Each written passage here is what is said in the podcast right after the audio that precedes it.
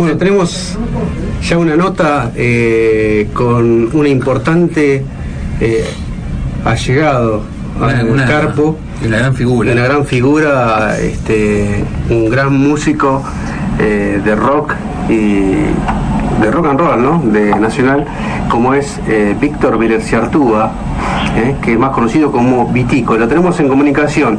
Hola Vitico, ¿Cómo están? ¿qué tal? ¿Cómo te va? Muy bien. Bueno, muy para, bien. para nosotros es un gustazo. Te imaginas que nosotros este, nos gusta mucho el rock and roll, mucho la música de Papo, lo de Riff. Y bueno, y tenerte en este momento en comunicación para nosotros es un gusto bárbaro. ¿eh? Bueno, eh, igualmente siempre es un placer este, hablar con gente que además estamos en un en una fecha importante, ¿no? Así Se va a cumplir el segundo aniversario de la muerte del querido Papo. Así es, mañana este, lamentablemente se cumple dos años, pero bueno, eh, la música que dejó Papo eh, va a seguir, va a seguir y va, este, mientras tengamos este, la gente que nos gusta el ánimo de recordarlo, vamos a poder y, y vos, este, que lo acompañaste durante mucho tiempo, este, me imagino que, eh, no sé, mañana es un día muy especial, ¿no? Bueno, sí, pero fíjate que yo durante un año y medio nunca hablé de esto y todo el mundo me llamaba y me preguntaba y yo decía, eh, no puedo dar ninguna nota porque estoy muy triste. Pero hay que asumir, la vida sigue adelante, queda mucho por hacer Sí. y, y bueno, y hay que seguir. Por eso yo todavía estoy en Córdoba, después de haber eh, tocado en el, el último día de Cosquín. Y bueno, hay que seguir adelante. Por eso con Viticus ya ahora en marzo empezamos a preparar nuestro tercer disco. Y para que sepan, viste, me acaba de llamar primero la hermana de Papo, Liliana, después la sobrina, y porque el cumpleaños del querido Papo era el, el- el- es el 10 de marzo. De marzo, sí. Bueno, y quieren hacer algo, y les dije, cuenten conmigo, gratis. Sí, vas a estar con Viticus, banda. No, no, no, ¿O no, voy yo, Ah, voy yo, voy yo. Este, si, siempre y cuando sea sin fines de lucro, nunca me presté a ninguna este, de esas cosas que, viste, homenajes raros y todo eso, pero bueno, pero si me llaman la hermana de Papo, pero si la conozco, eh, soy chico y he ido a ensayar dos millones de veces a la casa de Papo. claro. ¿Cómo, ¿Cómo lo conociste, Papo? Uh, desde chico, pero desde hace una eternidad nos conocimos en un boliche que se llamaba Frisco y del primer momento tuvimos la mejor onda. Después, justamente, eh, eh, zapamos y el primer Papo Blues lo hicimos con el Negro Black, Papo y yo, en la casa de Papo. Sí. Y yo después me fui a Inglaterra. Él hizo la suya y cuando yo volví nos juntamos y dijimos, no puede ser que el rock en la Argentina sea Cerú Girán. No por desmerecer a Cerú Girán, que, un- que, son- que fueron grandes músicos, pero eh, el rock and roll es otra cosa. Se necesitaba Y a- fuerza. Y, y ahí fundamos Riff, Sí. Papo y yo. La, la banda más grande de, de rock and roll que hubo desde que yo recuerdo, ¿no? Nosotros... Mira, sí, Por lo menos, yo creo, hablando bien sinceramente, que hay tres bandas emblemáticas en el rock de la Argentina. Los Redondos, Riff y Sumo. Es cierto. sí, sí. Coincidimos. Cada uno con su historia, ¿no? Por supuesto. Bueno, el otro día estábamos pasando, este, cambiando de tema, ¿no?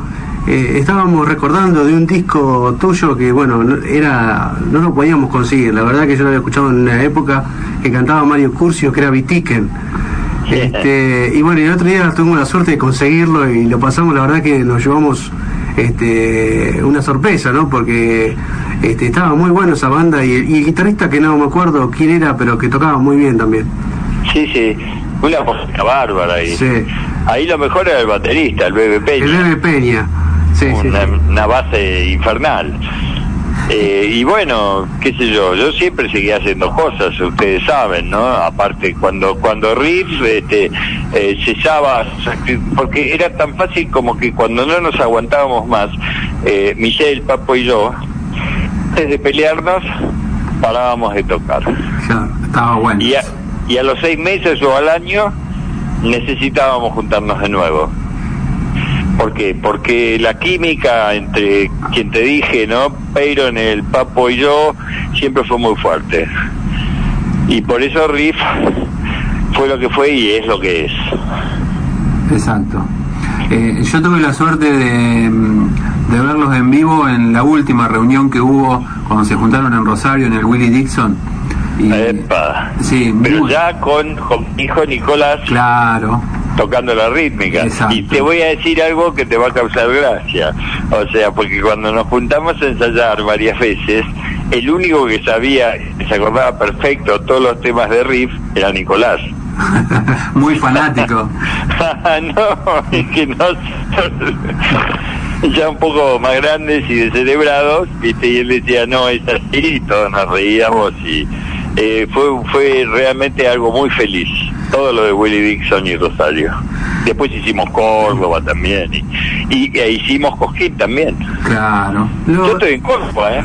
Sí, sí, eh, sabíamos. Lo de Riff, escúchame, porque eh, pasa una cosa que, que, que es bastante importante.